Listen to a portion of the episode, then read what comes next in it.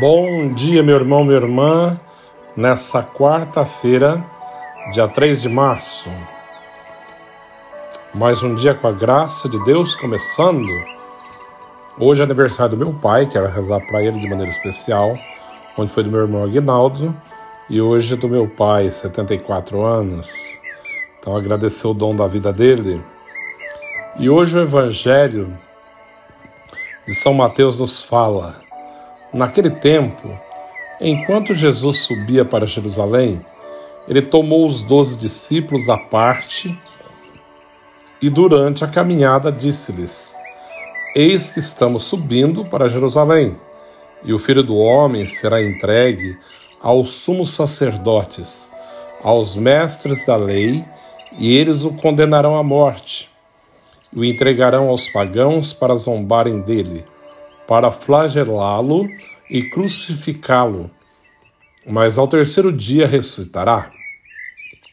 A mãe dos filhos de Zebedeu aproximou-se de Jesus com seus filhos, ajoelhou-se com a intenção de fazer um pedido. Jesus perguntou: Que queres? Ela respondeu: Manda que esses meus dois filhos se sentem no teu reino, um à tua direita e outro à tua esquerda. Jesus então respondeu-lhes: Não sabeis o que estáis pedindo. Por acaso podeis beber o cálice que vou beber? Eles responderam: Podemos. Então Jesus lhe disse: De fato, vós bebereis do meu cálice. Mas não depende de mim conceder o lugar à minha direita ou à minha esquerda meu Pai é quem dará esse lugar àquele a os quais ele preparou. Quando os outros dez discípulos ouviram isso, ficaram irritados contra os dois irmãos.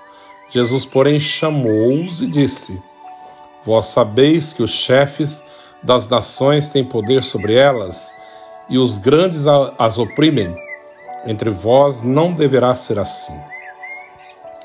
Quem quiser tornar-se grande, torne-se vosso servidor.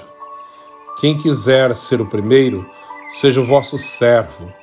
Pois o Filho do Homem não veio para ser servido, mas para servir e dar a sua vida como resgate em favor de muitos.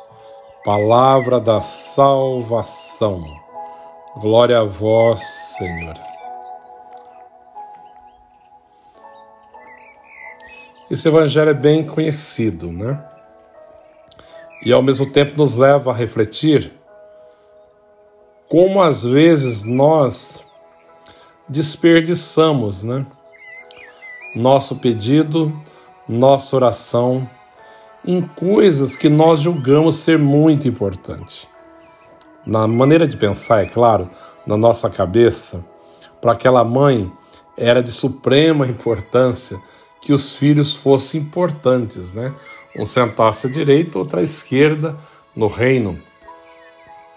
Mas Jesus tinha algo muito maior para eles, muito maior do que sentar à direita ou à esquerda, não era o mais importante. E assim, às vezes, nós comportamos. A nossa maneira de pensar, de agir, é, nos leva a cometer esse tipo de coisa, né?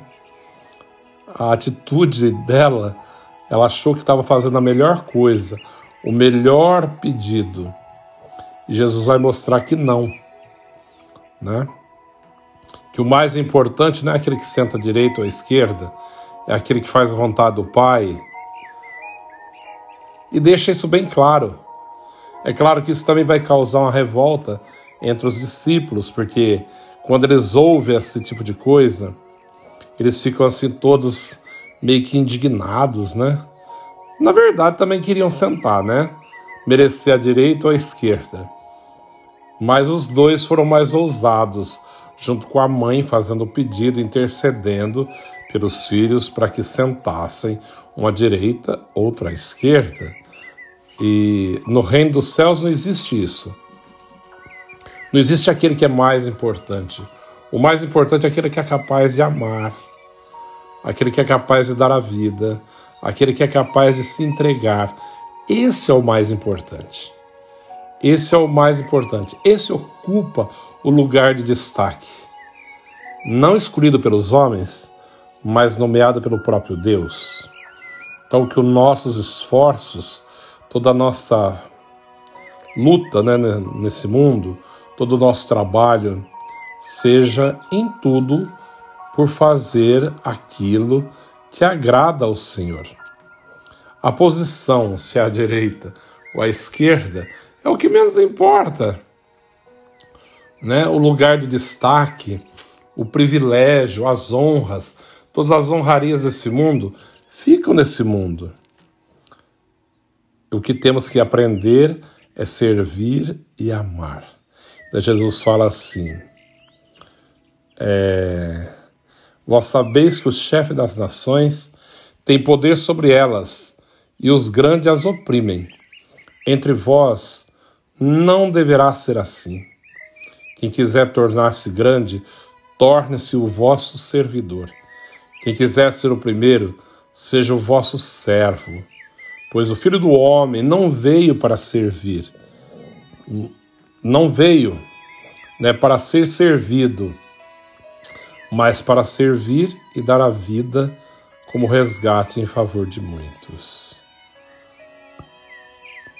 O exemplo de Cristo é esse, de serviço, de doação, de entrega e não de busca de glória. Toda vez que nós buscamos ou queremos assim buscar glórias nesse mundo, é hora de parar, refletir, tentar redirecionar o que é que eu estou buscando, né? Onde está baseada a minha? Será que eu entendo realmente o que o Evangelho está tentando me mostrar? Porque Jesus veio para servir e não para ser servido. Veio para dar a sua vida em resgate de muitos.